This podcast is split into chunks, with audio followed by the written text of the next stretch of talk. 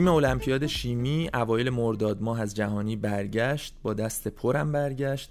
امروز می‌خوایم در مورد المپیاد جهانی شیمی صحبت بکنیم. با یه مهمان خیلی موجه و درست در مورد این موضوع. آقای مصطفی مقیمی لطف کردند و امروز مهمان المپیاد کست هستند. در المپیاد جهانی شیمی که امسال در پاریس برگزار شد تونستن تنها مدال طلای تیم رو کسب بکنن. ما راستش امروز می‌خوایم شنونده باشیم و ایشون برای ما از المپیاد جهانی شیمی بگه از حال و هوای امسال از نتیجه که ایران داشت هواشی که به وجود اومد و خلاصه من بهش گفتم که هرچه می‌خواهد دل تنگت بگو.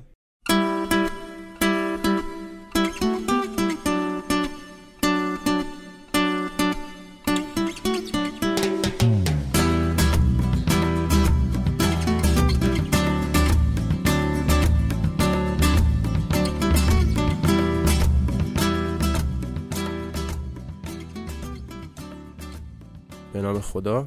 سلام. مصطفی مقیمی هستم. مدال طلای المپیاد جهانی شیمی 2019 که در فرانسه برگزار شد. ارزم به خدمتتون که اولش من یکم شیوه آمادگی ایران که توسط باشگاه دانشپژوهان جوان برگزار میشه برای المپیاد جهانی رو توضیح میدم و بعد خود المپیاد جهانی که چه مباحثی داره و حالا چه اتفاقاتی توش افتاده. بعد از دوره تابستانی که برگزار میشه هشت نفر طلا میشن. بعد براشون کلاس می‌ذارن که بیشتر کلاسشون روی آزمایشگاه محوریت داره. چون چیزی که توی قبل از دوره طلا کار میشه تئوری بیشتر. الان از امسال به بعد که کلا آزمایشگاه حذف شده تا قبل از دوره طلا و بعدش بیشتر محوریت روی آزمایشگاه. که بعد کلاس می‌ذارن و بعد یه سری آزمون تئوری و آزمایشگاه می‌گیرن و چهار نفر انتخاب میشن. دوباره برای این چهار نفر هم کلاس می‌ذارن و بعدش اعزام میشن به جهانی. المپیاد جهانی هم حالا مباحثی که داره تو دوتا آزمون پنج ساعته برگزار میشه که اولیش آزمون عملی یا همون آزمایشگاه دومیش هم آزمون تئوری.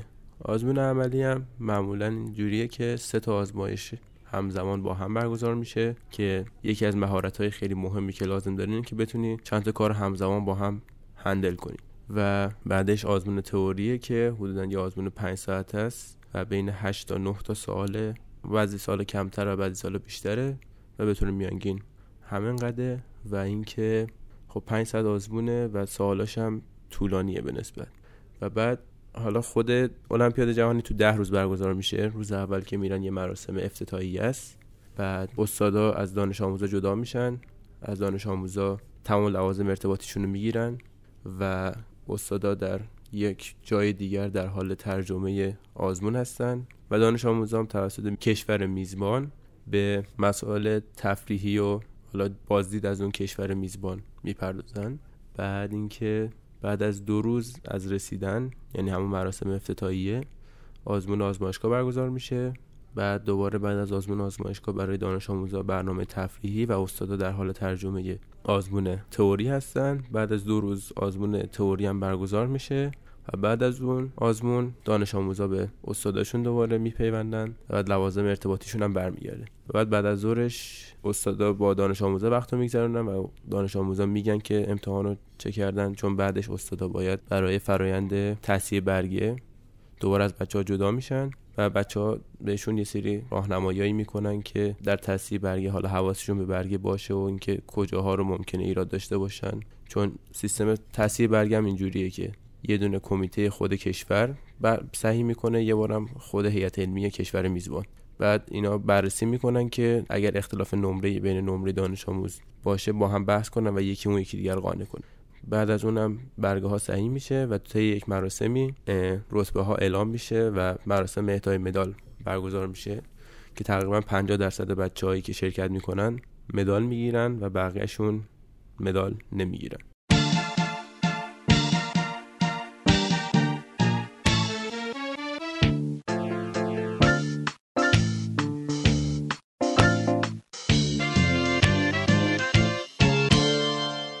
امسال در المپیاد جهانی شیمی 80 تا کشور شرکت کرده بودن که دو تا از سال قبل بیشتر بودن. کنم قطر و امارات تیمایی بودن که برای اولین بار شرکت می‌کردن و دو تیم دیگر هم بودن که به صورت ناظر شرکت کرده بودن که اونام در سالهای بعدی تیمشون رو میفرستن برای مسابقات و به طور میانگین چهار نفر هر تیم عضو داره که بعضی تیم ها کمترم ارسال کرده بودن که به طور کلی 315 تا دانش آموز امسال بودن. تقریبا که از بین اینا حدودا 37 نفر مدال طلا 60 تا 70 نفر نقره باقی برنز و یک تعداد کمی هم دیپلم افتخار که امسال به صورت یه جدول مندلیوفه خیلی بزرگ بود که بعد از مراسم دانش آموزایی که دیپلم افتخار گرفته بودن در حال جمعوری امضا بودن از بچه های بقیه کشورها و حالا توضیحی که در مورد المپیاد جهانی کلا بگم نه تنها شیمی اینکه سوالی که خیلی از من می‌پرسن این که خب الان تو مدال جهانی گرفتی چه افتخاراتی داره و چه اتفاقاتی برات افتاده؟ بگم که هیچ اتفاق خاصی نمیافته و تقریبا دولت هیچ امتیاز خاصی در نظر نمی‌گیره و اینکه یه مسابقه ای بوده که خیلی شرکت می‌کنن و خب حالا نتیجه ای که گرفته شده. یا اینکه بعضی یا میان می‌پرسن که حالا تو که طلا جهانی شدی آیا دانشگاه خارجی بهت پیشنهاد داده که بری درس بخونی؟ خواستم بگم که این قضیه چیز خیلی بلدی نیست و من اونقدر آدم مهم نیستن که کشور خارجی دانشگاهش بخواد بیاد دنبال من بگرده و خیلی هستن که واقعا لایقتر از این حرفان.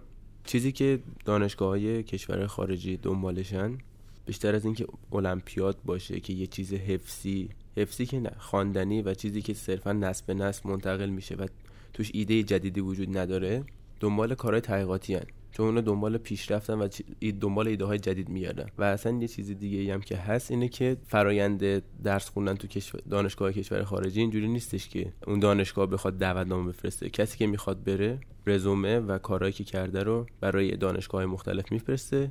اگر آنها راضی بودن بعد قبول می‌کنن که بیاد درس بخونه و حالا اگر از یه حدی بهتر باشه برای درس خوندن دانشگاه بهش حقوق میدن.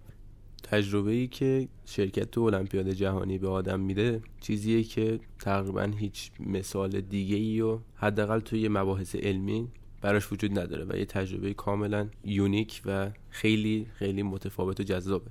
که میری توی یه جای شرکت می‌کنی که یک عالم افراد از کشور مختلف آشنا میشی که اونام هدفی مثل هدف تو دارن و با فرهنگاشون آشنا میشی که چجوری زندگی می‌کنن شیوه برخوردشون و دید خیلی بازتری نسبت به دنیای اطراف آدم میده و می‌تونی باشون صحبت کنی اینکه تو کشورشون چه برنامه ای دارن چه کلاس های شرکت کردن تفریحاتشون چیه چه شیوه زندگی دارن همه اینا که باشون صحبت می‌کنی تازه به این نتیجه می‌رسی که دنیا خیلی چیز بیشتری از اون چیزی که ما تا الان تو ایران تجربه می‌کردیم.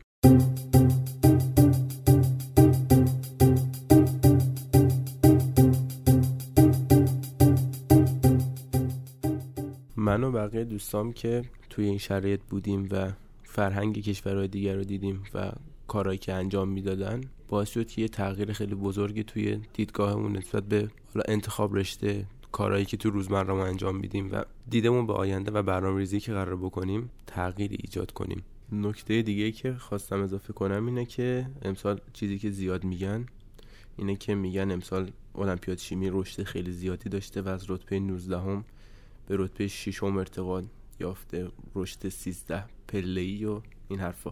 خواستم اینو بگم که المپیاد جهانی چیزی به نام ranking تیمی نداره. و اگرم رتبه بندی انجام میشه توسط خود ایران و مسئولین باشگاه دانش‌پژوهان جوان انجام میشه و زیاد شیوه درستی هم نیست. چیزی که ما امسال دیدیم توی رتبه بندی این بود که به طور مثال گفتن که ژاپن و کره و روسیه با چهار تا طلا رتبه اول بعد مثلا انگلیس و چین و یک کشور دیگه با سه تا طلا و یه نقره رتبه دوم که اگه بخوای حساب کنی در از اینا خودشون 6 تا کشورن نه دو تا کشور. ما با این ranking ششم شدیم و زیاد پیشرفت خاصی هم نبوده. نمی‌دونم پارسال چجوری حساب کردن ولی امسال همین جوری بوده و بقیه المپیاد هم همین جوری حساب می‌کنن. چون اصلا المپیاد جهانی چیزی به نام رنکینگ تیمی نداره. هم صرفا یک امتحان انفرادیه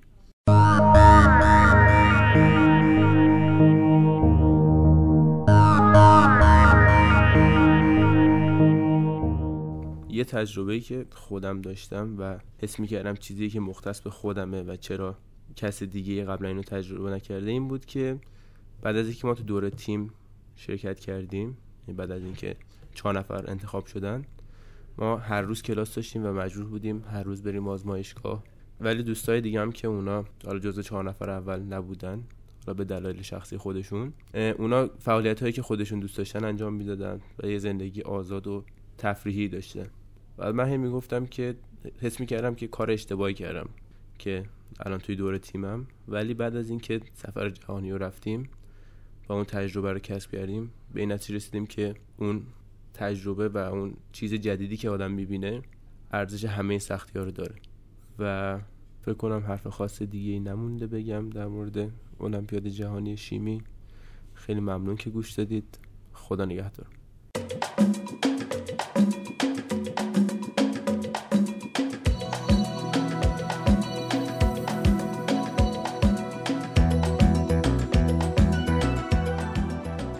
خیلی ممنونم از مصطفی عزیز.